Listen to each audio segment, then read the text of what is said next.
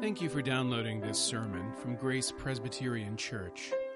Grace is a church where people seeking more grace, more depth, and more community can start finding their way and sharing their gifts with the world. You can follow us online at graceforsiouxfalls.org. I was always fascinated by Roman history. My favorite part of the Bible when I was a kid was Ephesians 6, the whole armor of God, because the armor that was always described and the armor that was depicted for us in our flannel graphs was Roman armor. And I could easily picture myself in, in the breastplate and the plumed hat with the sword and the, the shield and, and all of that. Uh, I just loved all things Roman. And so I was fascinated with the history of the Roman Republic and the emperors who show up occasionally, who are mentioned in passing in the gospel accounts and in uh, scripture. And so, I was always fascinated by that history, dug deep into it. And I'm not going to, to bore you with too many details, but I am going to ask you a question. I'm going to test your knowledge of Roman history, okay? So here's the question. Who was the first emperor of Rome? What was the name of the first emperor of Rome? Anybody know? Yes? Oh, it was not Julius Caesar, Sam, but you're close. You're close. Does anybody know it? There's a connection to Julius Caesar, but it's a different Caesar. Amara? Caesar Augustus. Caesar Augustus was the first emperor. And uh, when you hear the two names together, Julius Caesar and, and Augustus Caesar, uh, you can see the connection, right? Seems kind of obvious. Julius Caesar came first, so Augustus Caesar must have been Julius Caesar's what? Son. That makes perfect sense. They have the same last name. Caesar. And, and you're probably thinking to yourself, well, but Mark, wait a second. No, no, Caesar, Caesar's like Messiah. Like it's not a name, it's a title, right? Uh, you'd actually be wrong. It was a name before it was a title. These guys were just so good at being emperors that they started calling emperors Caesars as a result of their family name. But, despite the similarity in the name, Augustus Caesar was not, in fact, the son of Julius Caesar. There was a family connection, but it was a little bit remote. Uh, Augustus Caesar wasn't born Augustus Caesar. He was born Gaius Octavius. That was his name. And uh, he was kind of, we would think of like the poor relations. They weren't poor, but they were pretty obscure relations. He was a, a great nephew of Julius Caesar, kind of uh, one among many family relations among Julius Caesar. Now, when you think about the, the Roman emperors and you list them in your mind, you might be tempted to think that each of the emperors is the son of the emperor who came before him. Occasionally, it could work that way, but mostly it didn't. That's not the way that that worked, or at least it's not exactly the way that it worked. A lot of times, the, the next emperor was the son of the one who came before him, but he wasn't born that way. He became the son of the emperor through adoption. And that's what happened with Gaius Octavius. He became the son of his great uncle through the process of adoption and changed his name to Augustus Caesar and went by that name and then became emperor. So it was actually through adoption that he became the heir to all the greatness that was Julius Caesar's. And that process of adoption continued in the Roman Empire. It was a common thing throughout the, the Greco-Roman world. You would adopt a person in order to make him your heir, your successor, so that all that was yours would transfer to him. And that's the way they did it. A little bit different from the way that we think of adoption. But when we think of adoption and the purpose of adoption, usually we think of it this way. It's like there are children who don't have parents, and so they are adopted and now they have parents. Right? You were an orphan, you didn't have a family, and then you were adopted and now you have a family. And the purpose of adoption is to give people who don't have a family a family. That makes sense. But in the Roman world, that's not why they adopted people. At least it wasn't the only reason. The reason for that adoption was to make clear the line of succession. That if you asked yourself, who's going to come after the emperor? That was an easy question to answer because his son and heir would come after him. And who was that? It was the guy he had adopted. And in some cases, there was no real family relation between them. In some cases, you would have men who, who pardon the, the use of the, the terms, but were plebeians. And they would be adopted by patrician families, like lower class people, adopted by upper class people. And by virtue of the adoption, this lower class person became upper class. He became senatorial because he had been adopted by a senator. He was now his heir. That was the way that it works. Now, in our text, we see this idea of adoption being applied by Paul to us. He's talking about our relationship to God, and he's using this idea of adoption to help us understand the relationship that we stand in before God. Now, just to, to remind you, as you think about Romans 8, you always have to keep Romans 7 in mind. Remember in Romans 7, that's where Paul opened up and got really honest about the believer's struggle with sin. Right? Romans 7 is where we talked about how I do what I hate. You know, I know what the right thing to do is, but I don't do that. Instead, I do the wrong thing. I do what I don't want to do. That's the struggle. And in Romans 8, Paul has introduced the Holy Spirit and is speaking to us about the difference the Holy Spirit makes to us in the struggle against sin. And pointing out what you might think of as, as um, consequences for, or, or conclusions that you should draw from the fact that the Holy Spirit is working in you. Like if you have the Holy Spirit working in you, there are certain things you can know as a result. And it turns out adoption is one of those things. So as we look at the text, this is going to be really simple. The, the logic is really simple. So let me just give it to you up front, and then as we work through it, you'll see how the connections are. So first, we're going to look at what it means to live by the Spirit. And uh, I'm going to say living by the Spirit doesn't mean what you often hear people say, let go and let God. Living by the Spirit means that you work and God works in you, which is a little bit different. But if you've received the Spirit, then you've been adopted. And if you've been adopted, then you will inherit. That's the logic. The Spirit is at work in you. It doesn't mean what you might think it means, but if the Spirit is in you, then you've been adopted. And if you've been adopted, then you will inherit. That's the logic that underlies the text that we're looking at. So let's just go through it carefully, uh, verse by verse. So living by the Spirit doesn't mean let go and let God. It means you work and God works in you. Right? So here's what Paul says. So then, brothers, we are debtors, not to the flesh, to live according to the flesh. For if you live according to the flesh, you will die. But if by the Spirit you put to death the deeds of the body, you will live. First of all, so then, brothers, so then, adelphoi. That's the Greek word for brothers. It, it's a little broader than our word brothers. It encompasses sisters as well. Brothers and sisters, he addresses us with this familial word. It's a warm term. This is only the fourth time in the book of Romans that Paul has done this, that he's addressed his readers as brothers. And there's a assurance that comes from that. Like when he speaks to us as brothers, as adelphoi, like he's including us in the number which he is a part of as well.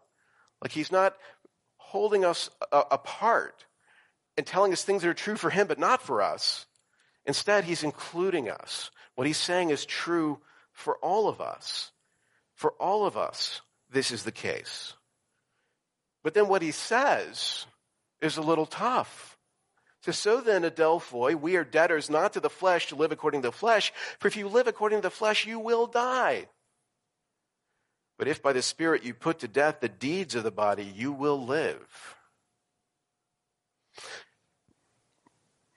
I wasn't just obsessed with ancient Rome as a kid, I was always obsessed with all forms of combat. It's the reason why I'm such a great warrior today. I got a book when I was a kid and I devoured it. It was by uh, the guy who during World War II had helped design the British commando dagger. And then he wrote a book about how to use it. And like, oh, I'm all in. The book is called Kill or Get Killed. Right? The stakes are high. When you're in battle, you kill or you get killed. There's no rules. There's no polite way to, to, to do battle. You, it's down and dirty. Right? You kill or you get killed. And I love that sort of thing. You know, I just pictured myself not getting killed, mostly just killing. And uh, it was lavishly illustrated with all sorts of great images of how to do it. In a weird kind of way, Paul is reflecting those kind of stakes back to us. Right? That's the stark choice that he's putting before us. It is kill or get killed. When it comes to life according to the flesh or life according to the spirit, as we saw uh, earlier in chapter 8, it is kill or get killed. There is no middle ground. There is no peace to be made between the two. There are only two options to live according to the flesh. And if you do that, that means death. You will die, he says, if you do this. But if by the Spirit you put to death the deeds of the body, you will live. If by the Spirit, by the means of the Spirit, you put to death the deeds of the body, you will live.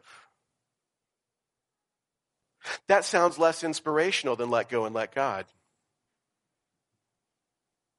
Let go and let God sounds wonderful. Like I have so many cares and concerns, but, but I don't want to hold on. I just want to let go and God will take care of it all. And Paul says, no, by the Spirit, you need to put to death the deeds of the body. There's a, a, a warfare that you've been called to, in other words. You've been given the tools for it, you've been equipped for it, but you're still called to a fight. Not to passivity, but, but to conflict. That what you must do is by the Spirit put to death the deeds of the body. Either the flesh kills you, or by the Spirit you kill the flesh. In Colossians 3 5, Paul says, Put to death, therefore, what is earthly in you sexual immorality, impurity, passion, evil desire, which is epithemian, which is that, that word that we saw again again in Romans for corrupt desires, covetousness, which is idolatry. These are the works of the flesh. These are the ways in which we live in the flesh. Sexual immorality, impurity, passion, when we indulge in evil desire, corrupted desire, when we satisfy the desires of our corrupted nature, when we covet what isn't ours, when we worship what we shouldn't worship, all of that is walking according to the flesh, and it is death. And if you live that way, you will die. What you must do instead is by the Spirit put those things to death. That's the calling. So sanctification is what we call that. But the way that Paul describes it should suggest that sanctification is hard work. It is actually hard work. And that's something that you could be forgiven for not understanding the way that I usually talk about sanctification. Because usually, when I talk about sanctification, the thing I want to get across to you is that it is a work of the Spirit, just like justification.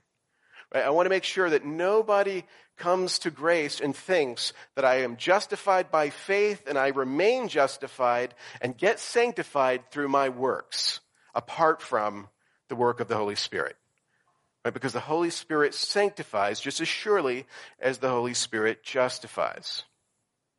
But if you just hear that, it might sound like what I'm saying is, look, this is not one of those churches where we say, you know, you need to work hard to be pleasing to God. You need to live a holy life. You should stop sinning. No, just let go and let God. The Spirit does that. It's not you. Just let the Spirit take care of it. That's not what I'm saying because that's not what Paul says.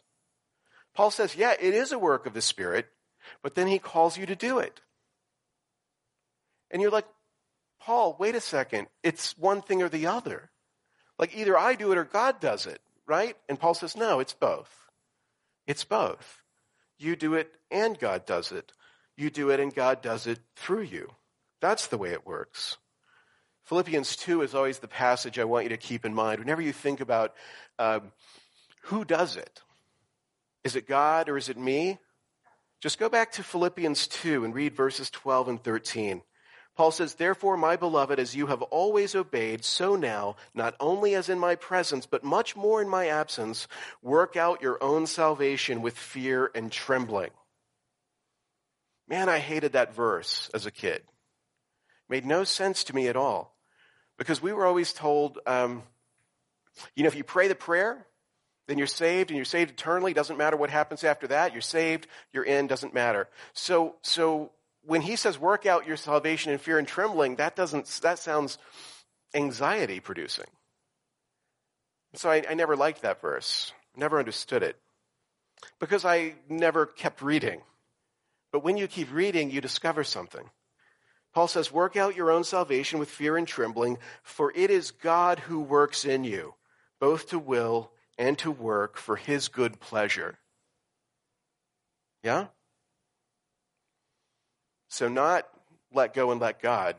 Stop doing so that God can do it for you. But God does it through you. You do it, and it is God working in you. Now, we joke sometimes that's the beauty of Reformed theology. Like, we've somehow managed to, to turn sanctification into this thing where, where God gets all the credit for the good and we get all the blame for the bad. That's the way it works. The good that you do is God working in you. But you do do it. You are working. Don't get the impression that, that, that this life is the rest that has been promised. It's not. The rest is yet to come. The, the Sabbath we will enter into, we will enter into when Christ comes again. But now we're here to fight. We're here to fight. We're here to put to death the deeds of the body by means of the Spirit. So we have the Spirit working in us, doing that work of sanctification, fighting that fight. And we are called to fight it. But the Spirit's more than a weapon the Spirit is more than a, a force to sanctify us. The Spirit is also an assurance to us. And this is where Paul gets into this idea of adoption. Right? In verse 14, he says, For all who are led by the Spirit of God are sons of God. All who are led by the Spirit of God are sons of God. If you have the Spirit in you, then you are God's children. That's assurance. By definition, if the Spirit is at work in you, if you have been quickened, made alive by the Spirit, then you are the children of God. And that means something. Like it affects the way that you live because he says you did not receive the spirit of slavery to fall back into fear, which is what living according to the flesh is. To return to the slavery that you've been freed from, it's ridiculous. That wasn't the reason why you were given this gift. But you've been made free. Don't return to the bondage. Don't return to the fear. But he doesn't say, you did not receive the spirit of slavery to fall back into fear. You've received the spirit of freedom. He says something more than that. He says, but you've received the spirit of adoption as sons, by whom we cry, Abba, Father. That is strong assurance. If you have the Spirit, then you are the sons of God. The Greek there, huios, the sons of God. So he's not saying you have become free. He's saying you've become more than free. You've become sons. Remember the prodigal son? who at his lowest moment, when he hit rock bottom, aspired to return to his home and become one of his father's servants. He had been a son, but now he's been humbled and he wants to go back. He would be content just to be a servant in his father's household. But his father embraces him and refuses to allow him to degrade himself in that way and insists on rewarding him and receiving him as a son. And that's how God is speaking to us. What's no longer true of us, we no longer have the spirit of fear. We're no longer subject to the fear that we once were. We are no longer slaves to sin because we are now sons. We are the children of God with a right to cry out to him as Father. Abba, Father. Abba, Father is interesting. So, Abba is the Aramaic word for father. And so, if you were reading this in the original, it says Abba, and it's, it's in Greek letters, but it's just a transliteration of the Aramaic word, Abba, and then it follows with Ha Pater, which is father in Greek. So literally, the way it reads is Father, Father. Father, Father. Now, when you look at that, you might think what's going on is, is something like you get in uh, gospel accounts of the crucifixion, where Jesus is speaking in Aramaic, and so you get the Aramaic quote, and then it is translated for you. But actually, the way that this is written suggests something else. What uh, theologians uh, interpret or intuit when they, they see this phrasing Abba Father is not that Paul is, is defining the word Abba for us, but what he's doing is he's citing a way that the earliest Christians have of referring to the Father. Right? Because remember, this is uh, uh, Gospels and epistles written in Greek, but, but a faith that originally came in a sort of uh, polyglot culture where they were speaking Aramaic, they were writing Greek, they were kind of going back and forth. So these early Christians, in crying out to God, apparently used both words, like Abba Father, like for emphasis almost, as a, a term of address. If Adelphoi is a warm term of address to us, Abba Father is a cry that we cry out to God equally warm, like speaking to Him as our Father. It's as if what Paul is saying is, you guys know this. Like in your worship, when you call out to him, you call him Abba Father. What gives you the right to speak to him this way? The Spirit in you. The Spirit in you gives you the right. Because the Spirit that you've been given is the Spirit of adoption. Adoption. And I said before the Greek word for sons is huios, well, the word that's translated as adoption here is huiothesis. Uh, if we weren't concerned about, about, you know, the flow of language, we could call it sonification. Adoption, sonification, to be made a son. In the way that we referred to earlier, the way that someone uh, distantly related or completely unrelated to you could be made your son and heir through this process of huiothesis.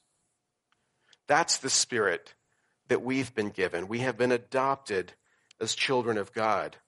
Now, when we talk about being children of God in everyday language, a lot of times you'll hear people talk about that.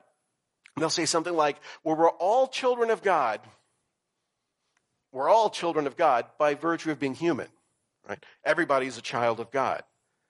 Um, I'm not big into policing language. So if you talk that way, I'm not necessarily going to say, hey, Stop saying that. I think there's a sense in which you're acknowledging something good there, right? All human beings are made in the image of God. All human beings stand in relation to God and, and, and, have value because of that image. And if you're trying to capture the sense of that when you say things like that, fine. But I just want you to keep in mind that when Paul speaks about being children of God, being sons of God, he has something different in mind. That we were aliens and strangers and now we've been made family. We once had no right, and now we have every right. Our status has been changed in relation to God. We have become sons. We have become daughters. We have become children of God through adoption. The Westminster Confession has a chapter on adoption. It is the only one of the, the Reformation confessions of faith that has a chapter on adoption. Others mention the concept, but the Westminster devotes an entire section to it. So let me read that to you and also point out where it comes in the confession. If you're flipping through the Westminster Confession of Faith, you'll get to justification in chapter 11. And justification is naturally followed by sanctification, only in the Westminster it's not. Justification is chapter 11, sanctification is chapter 13. Chapter 12 is adoption. Adoption. And here's what it says All those that are justified God vouchsafeth in and for his only Son, Jesus Christ, to make partakers of the grace of adoption, by which they are taken into the number and enjoy the liberties and privileges of the children of God, have his name put upon them, receive the spirit of adoption, have access to the throne of grace with boldness, are enabled to cry, Abba, Father are pitied, protected, provided for, and chastened by him as by a father, yet never cast off, but sealed to the day of redemption, and inherit the promises as heirs of everlasting salvation. That's what it means to be his children by adoption. To receive everything, everything, the whole of the inheritance that is promised to Christ becomes ours through adoption. This is strong assurance for us in our battle against sin as we question the state of our lives. We question our future in Christ. If the Spirit is in you, working in you, you are children of God. Strong assurance. If the Spirit is at work in you, you will never be cast off by Him. You will inherit the promises as heirs of everlasting salvation. That's the point that Paul is making here. The reason why he's using this idea of adoption is, is that adoption means inheritance. If you are adopted, then you are the heir. That's the connection that's necessary. If you've been adopted, then you will inherit. Paul says the Spirit Himself bears witness with our spirit that we are children of God. And if children, then heirs. Those two things go together. We are the children of God, and if we are children, then we are heirs, heirs of God, and fellow heirs with Christ, provided we suffer with Him in order that we may be glorified with Him. The Spirit Himself bears witness with our spirit that we are the children of God. Thinking of the Westminster Confession, in Sunday school, as we worked through uh, the doctrine of Scripture in the Westminster Confession, we saw in chapter 1, section 5, that our assurance of the truth of Scripture, no matter how much evidence we have, no matter how much we look at the external manuscript evidence or all of the internal consistencies and fulfilled prophecy and all of that stuff, that, that notwithstanding all of that, our real assurance comes from the testimony of the Holy Spirit bearing witness with our spirits.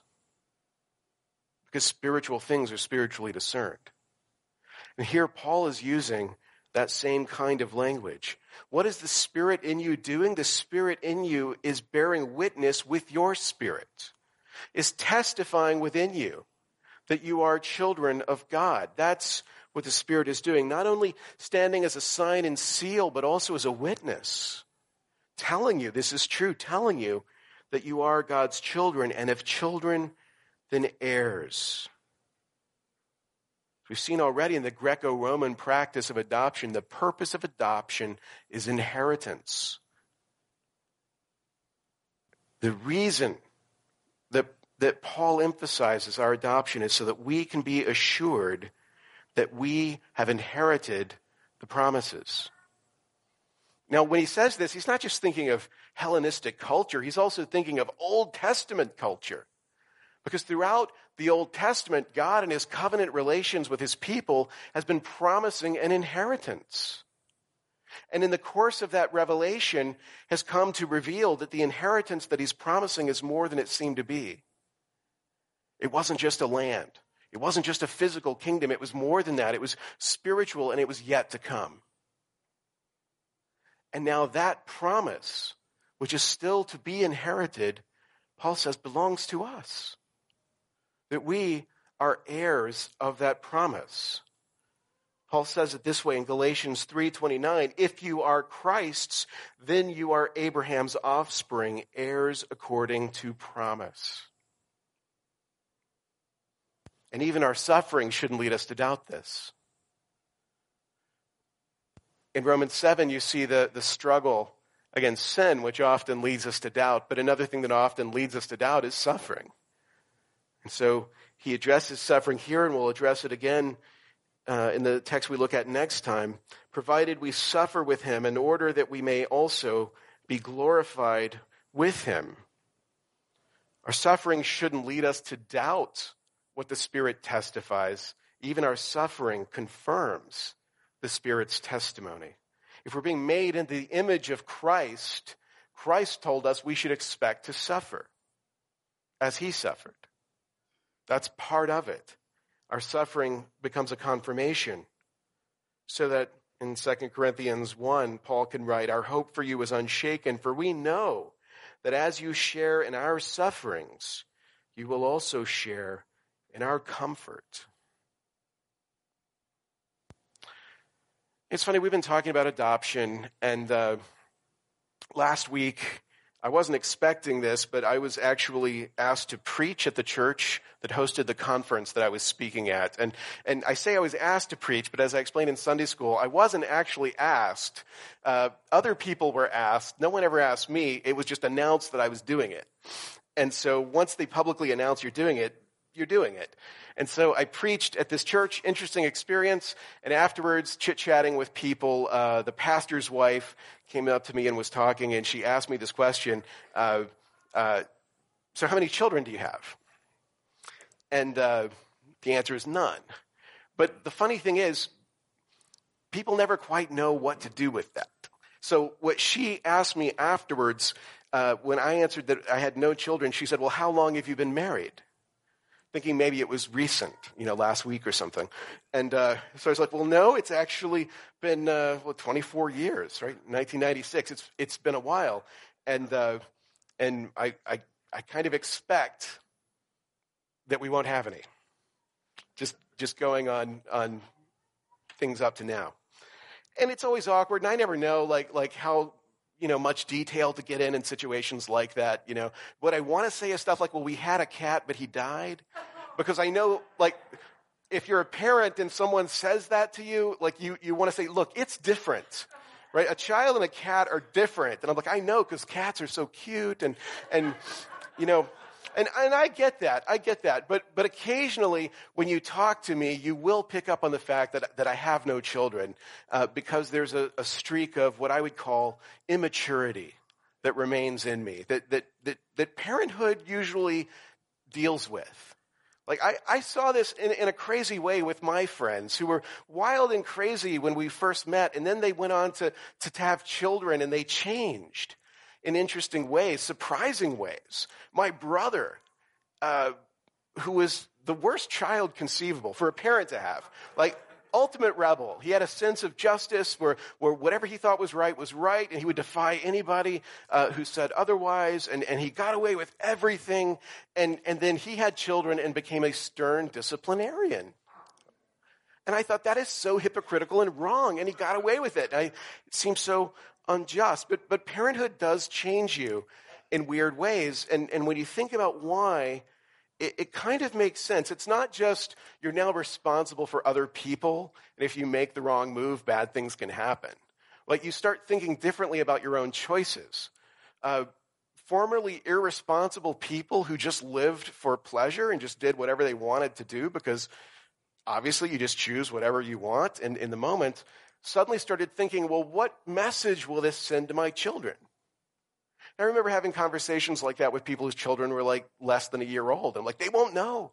They'll never find out. But, but, but still, you're thinking in this weird way, like, like, what is the message this will send? You're looking out into the future and you're kind of like making choices based on, on, on what will happen then. Like, how will what I do now affect the future? Like, like, what kind of a world will they live in? That sort of thing. A lot of people worry about the, the world that we're passing down to our children. Anxiety about that. And you're like, you won't be there. What does it matter? But, but it does somehow. And it changes the way that you think. Because once you start thinking about the future that way, uh, suddenly there's responsibility that you take on. Like your actions change. Stuff you would have done before you won't do anymore. Things you never would have done, you now do because you're thinking of something other than yourself. Your actions change when you start thinking in terms of outcome, when you start thinking in terms of the end. I think that's why Paul is speaking to us here about the end. When he says that we've been adopted as children of God and if children then heirs, he's pointing us to the end. He's pointing us to the kind of thing that changes the way you live. Because if the end is inheriting the promise, if the end is, is life eternal, if the end is justice, it might change how you live now. There are sacrifices I would be unwilling to make if I believed this life is all there is. And that I would be proud to make if I believed that one day I would stand with, with the heavenly host in the presence of God. Thinking about the end changes what you would do now and how you would live. If we are children of God, we can't live according to the flesh. If we are children of God, and if children then heirs, how can we be subject to the spirit of fear? What is there to be afraid of? Nothing.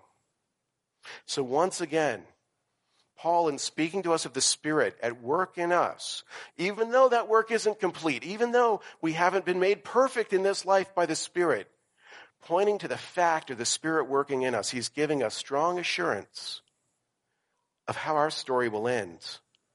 And if we are children and heirs, then how we live now will change. What we will endure now will change because we don't live for ourselves, we live for Him. We don't live out of fear, we live by hope. Thank you for listening. You can find more sermons from Grace and information about joining us for worship by visiting our website at graceforsiouxfalls.org. We also invite you to visit the iTunes store and subscribe to the Sermons of Grace podcast.